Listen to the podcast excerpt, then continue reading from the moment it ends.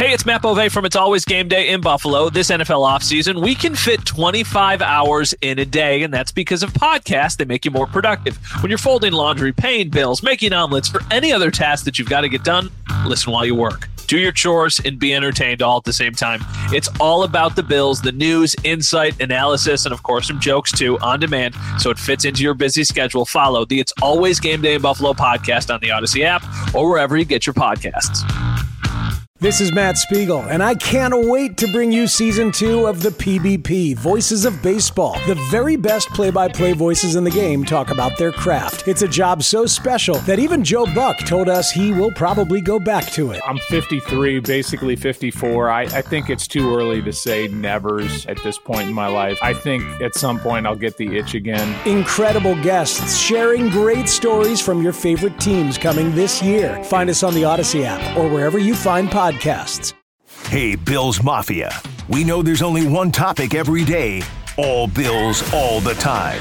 And now Matt Bove and Sal Capaccio are going really deep, talking Bills all year long because it's always game day in Buffalo. As the blood pressure dropped a little bit, is everything okay?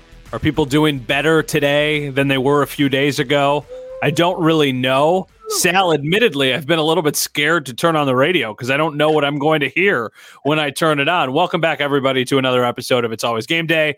Matt Bove, Channel 7, Sal Capaccio, WGR 550, Mike Robier, our producer.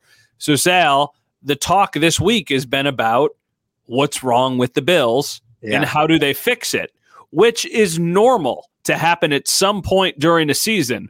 What's not normal for this team is that we've kind of had the same conversation and the same big questions for a month now. And that's the concerning part. For sure. And I think now more than ever before, we've heard so much anger and frustration towards the organization and the coaches. And I think, Matt, it's not in a vacuum. What I think is happening here, and I made this comment back in, I want to take you back to the offseason, okay? The Bills announced that Leslie Frazier was leaving, stepping away. And then not long after, it was announced that well, H was taking over. But really, this happened when Eric Washington was announced as the new assistant head coach. And it was just a innocuous kind of like news, like it's big news, but hey, Eric Washington. And all of a sudden, I started reading like these replies and people like people are just like mad at Sean McDermott. And there, it, it really dawned on me at that moment. It probably was happening before that but it dawned on me at that moment that fans are just mad at McDermott. They're just mad at him. And anything that happens, they're going to be mad at him. They're going to yell about him. And anything that's happened since then, all of this stuff has just been building towards even more of a crescendo. Mm-hmm. And all the stuff we've talked about this week, all the different, you know, every time he steps in front of a microphone, he can do no right. I will tell you that for any yeah. fan. I, I don't. Are there are there reasons to criticize Sean McDermott, the coaching staff? Yes, absolutely. I also think it's gone way overboard where it's just now getting the point where no matter what happens, it's people just they have the pitchforks out, they're ready to go. They don't want to hear anything that goes contrary to that if you're not going to say how bad it is and how much changes should be made. I saw a couple people this week bring back up 13 seconds, which I know is something oh, yeah? we've talked about a lot. And the general theme was, I will never forgive Sean McDermott for 13 seconds. And I think people are saying that now because they feel like maybe the window has closed and it yep. feels like the Bills missed their chance to go win a Super Bowl. And I don't think the window has closed yet. I don't think the window's closed, even if they have a bad year this year and they end up missing the playoffs. I think as long as you have Josh Allen in his kind of prime years, you always will have a chance. That being said, it has been kind of really a bumpy ride this season, and it shouldn't have been. It shouldn't have been as complicated as it is, and somebody's going to take the blame. And you know how it is. That's going to usually be Sean McDermott or it's going to be Ken Dorsey. Nobody's really going to put the blame on Josh Allen. Some people will. Some people will say, hey, like he needs to be better. Maybe this team does not have four losses if he plays better in a couple of the games. That's probably true. But you know, Josh is the guy this city has been waiting a long time for. So I think he's kind of the most protected from the criticism when all of this mm-hmm. stuff kind of happens.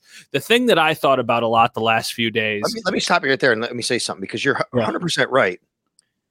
But because what happens is if you have people who do point out Josh did this wrong, Josh did that wrong. Look at the guys he's missed. There are there's some people who say, okay, well, I'll put it on Josh, but a really a lot of people are going to say, well, that's on coaching. Yeah. Okay, yeah, Josh did this wrong. I'm blaming the coach for that, right? I mean, that's what's happening. Yeah, but did you see there was a mm. couple videos circulating on social media this week that I think got a lot of play, and it was just like highlights of the Bills' offense for the last yes. couple of years. And I'm sure you watched that video. And the thing that stands out to me is I do not want to say like, okay, everybody wash their hands. Josh Allen is not to blame at all, but it is incredible watching that video and watching other teams around the league of how coaches scheme guys open and it feels like that just does not happen enough for the Bills. And I know there are plays when he misses the guy that he is supposed to check down to, or he misses an open read because he never looks to his third progression or his fourth proje- progression or whatever it is. But it, it, doesn't feel like there's any of that low hanging fruit for him to just mm. grab. It feels like he has to make the play.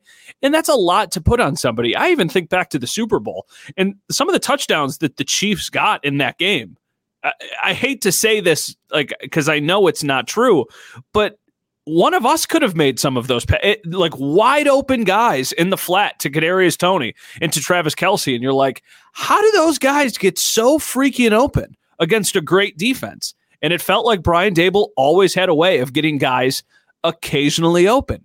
Sometimes you need your quarterback to go make those ridiculous, crazy throws, and he does a lot but he has not been perfect this year. And I feel like that has kind of made the problems that much greater. And I think coaching has a big reason to do with that.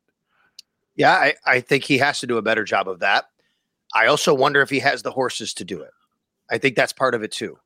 You can draw up all these schemes, Matt, to say, get Gabe Davis open, mm-hmm. get Khalil Shakir, Dalton Kincaid open. You can do all that. Choose your guy. It doesn't matter the guy still has to get open. You can't you can't just say, yeah, just go do this because it'll be there no matter what. Mm-hmm. The other team gets paid. They know they're going to be playing their defense. Let's take Gabe Davis. I think is a great example for this. Yeah. Like, are you confident enough to say he's going to get open when it's schemed for him to get open? He's still got to run the route and get open against the guy. Now, I think there's some valid criticisms against Dave, Gabe, and I think that he's also played better than a lot of people give him credit for. But just because you have a play on paper that says you should get open doesn't mean he's going to get open. So mm-hmm. then it falls on who is that? Where I do think it's correct about Dorsey is if you go back and watch those highlights from, and this maybe the same video you're talking about, I'm not sure. There were highlights of um, it's basically the Bills under Daboll, right? Like a lot mm-hmm. of like some of these these plays they made when Brian Daboll was coordinator. And people talk about creativity. I don't know if I want to use that word as much as I just want to use like the phrase, um, you know, matchup specific. It seems like to me what's happening with this offense is I like the Bills have this offense. They they it's what they believe in, it's what they trust in, and they kind of go out and run it. Whereas in years past, when they had Brian Daboll, it's like, yeah, we do that, but guess what? This team this week, we got to do these things differently and mm-hmm. X, Y, and Z differently. And I don't know if that's happening as much as it should be. Yeah, the people who I follow who are really smart and who I listen to who are really smart, one of those guys that comes to mind is Dan Orlovsky. And he always says there's a difference between calling plays and like, you know, like scheming things up Correct. basically and like there's you can call a play but you also have to have the feel for a game of when you should be doing certain things and when you should be getting away from certain things because anybody can look at a play sheet and say okay we like this one we like this one we're going to do this one we're going to do this one and it feels like at times maybe that's what the bills are doing it feels like they have a predetermined plan of what they're going to try and do when a drive happens and then they just stick to that and that answers the question if this is what's happening that answers the question of why didn't you go up tempo sooner or why did you do this or why did you run it here? Because it's like okay we went into this thing and we had these plays predetermined. And i do think that i like i also like your point about not having the horses to run with josh. However Hey everyone, this is Brett Boone. Would you know it? I've got a podcast going strong in our fourth year. Tune in as I sit down with my friends, some of the biggest names in sports, media, entertainment, for a lot of fun and in depth conversations. As you know, baseball's been my life. It's been in the family for a long time, but it's a lot more than that here. It's sort of like taking a ride in a golf cart around a beautiful track. Join me every week for multiple episodes on the Brett Boone podcast, available on the Audacy app or wherever you get your podcasts. The offensive line is better, significantly better than it has been in years past. So when you say maybe he does not have the horses that he can run with, I think mm-hmm. there is some validity to that, maybe with the skill position players, but also Dalton Kincaid is better than anybody they've had at tight end yeah. during Josh Allen's tenure. And the offensive line is giving him more time to throw than he has had at any point. So when you add those two things together, I don't know. I don't know if the secondary weapons are significantly worse than they have been in years past. I mean, obviously, the year where Cole Beasley earned all pro votes. They don't have anybody like that, but I don't know. I, I don't know if it's a weapons thing. I think maybe yeah. they're not. I don't know. I, I think I, am not going to say. I, I, there's a weird way for me to say it because I, I hear, I, I get what you're saying to me because the way I, I framed it, but I think I want to frame it differently, which is it's not necessarily that they don't have the horses to be good. Like I think you're right about that. I think you combine that with maybe expecting them to do certain things they can't do and not playing to their strengths, and that is coaching, right? Mm-hmm. Um, so it's like, and then teams catch up to it. Other teams get paid, they get defensive coordinators, they have players, and like, wait a minute, this is what they're doing. Let's remember. Do you remember last year? The um, this just came to my mind, but this is relevant. Do you remember the interception Joshua at the end of the game against Minnesota in overtime? They lose the game, right? Yeah, the wild Minnesota game. You remember what Patrick Peterson said after the said after the game? He was he was the one that intercepted it. Yeah, that he knew what was going to happen. He knew he the said play. They only run two routes from that formation with Gabe Davis. Yeah, he said. Mm-hmm. He said so. I, those are the things I'm talking about. Like okay, like this is what we do. And you go out there and you got to be able to change things up. And then you got to trust Gabe or whoever it is, I'm not just picking on him, to be able to beat his guy, which is a secondary issue, which also could not maybe be happening. So I think it's a whole bunch of these things. But I remember that thing that Patrick Peterson said, Yeah, hey, I watched him on film. They run two routes when they're in this formation. He runs two routes. That's it. And that catches up, Matt. I mean, that people get paid a lot of money to notice those things. I mean, we don't get paid nearly enough money to nearly as much money to notice those things. And I think there's times when yeah. I'm sitting in the press box or you're down on the sideline and Quintin Morris runs onto the field and I go, oh, well, it's a run play because Quintin Morris just came onto the field. And I yeah. know that occasionally that's not the case. But I mean, my goodness, if I'm noticing that, I know defensive coordinators and defensive coaches are like, okay, well, here's going to be the one or two times that they actually try and run the ball just to show that they're not super predictable, even though we know it's probably not going to be very effective. That's been part of this too. It has not just been okay. The the passing game is not clipping as well as it has done in years past. The run game has fallen off significantly. The last couple weeks, they have not been a threat on the ground really at all. It doesn't feel like. I mean, the Bucs game a little bit, but not a ton. I, I, don't feel like teams are at all concerned about James Cook or especially Latavius Murray? Um, Josh has run a little bit more. Some of the, it was a couple design runs against Cincinnati. I think to further your point, we've been waiting for Josh to run more. We've been clamoring for him to. Wouldn't that help? Like if you if you give Josh Allen a few more runs, you have to respect that more. You have to think yeah. about that a little bit more. So I think that has to be incorporated in it. So I guess just to kind of sum it up to me, it's not one issue. It's not just on Ken Dorsey, but he does deserve criticism like because he runs the offense. And I don't think they're doing enough to make sure that they have enough at their disposal.